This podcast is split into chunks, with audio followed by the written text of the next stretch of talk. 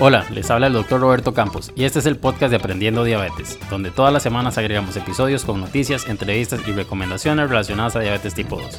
Recuerden, pueden encontrar mucha información más sobre este tema en aprendiendodiabetes.com. Hoy me voy a centrar en el calzado, cómo seleccionar el calzado adecuado para una persona con diabetes. Vamos a ver por qué es esto importante y voy a dar algunas características que ustedes deben de buscar en el calzado que seleccionan. ¿Qué especial tiene el calzado en una persona con diabetes? Bueno, la persona diabética tiene riesgo de sufrir algo que se llama neuropatía. Esto es daño que se dan en los nervios. Aparte de esto, también hay problemas circulatorios que muchas veces se llegan a desarrollar. Entonces, si tenemos la zona del cuerpo que sostiene todo nuestro peso, que tiene una mala circulación, que puede llegar a tener una mala circulación, perdón, que puede llegar a tener lesiones en los nervios, que muchas veces la persona ni siquiera va a sentir bien si tiene golpes o cualquiera de estas cosas, pues hay un problema bastante grande porque se va a predisponer a infecciones, ulceraciones, fracturas, amputaciones. Todo esto tenemos que trabajar de una manera preventiva para no llegar a esto. ¿Cómo seleccionar entonces un, un calzado para pie diabético? Voy a enfocarme en varios puntos. Punto número uno, que sea cerrado. ¿Para qué? ¿Qué tiene esto? ¿En qué me beneficia? Se busca que sea calzado cerrado para evitar que pueda entrar una piedra que nos lesione, que cause una injuria en el pie y que muchas veces ni nos demos cuenta. Esto suena como, como extremo, como si no sucediera, pero eh, sí sucede de hecho. Casos he tenido muchos y pues historias desafortunadamente también.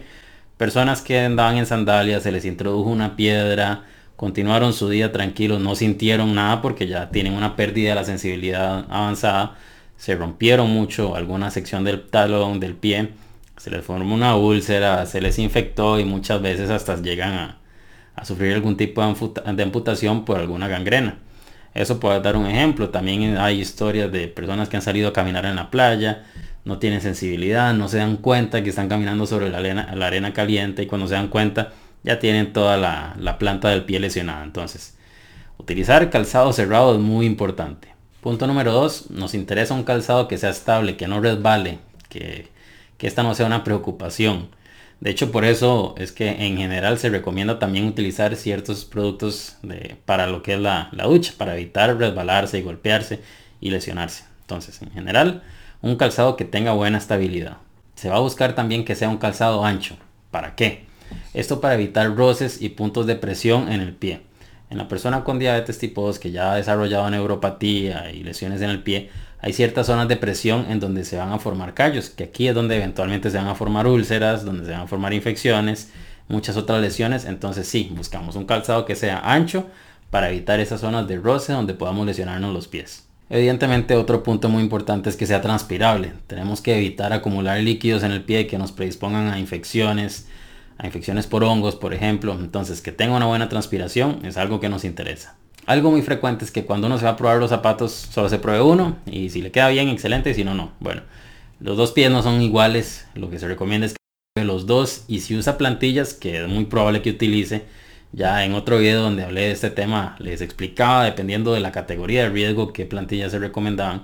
Si utiliza que las lleve y las coloque para probar que le quede bien y que sea cómodo. No vamos a utilizar un calzado que sea incómodo, claramente, no es la idea. Entonces, probarse los dos y que sean bien cómodos. Por último, pero no menos importante, tacón. Muchas personas utilizan tacón. No se va a recomendar un tacón muy alto y que agregue inestabilidad. De 2 a 5 centímetros máximo y que sea bien estable. Esto para pues evitar problemas con todo lo que es el pie diabético. Eso ha sido todo relacionado a lo que son las recomendaciones para seleccionar calzado para personas con diabetes. Recuerden, pueden encontrarme en redes sociales como Aprendiendo Diabetes o ingresar a mi página web www.aprendiendodiabetes.com.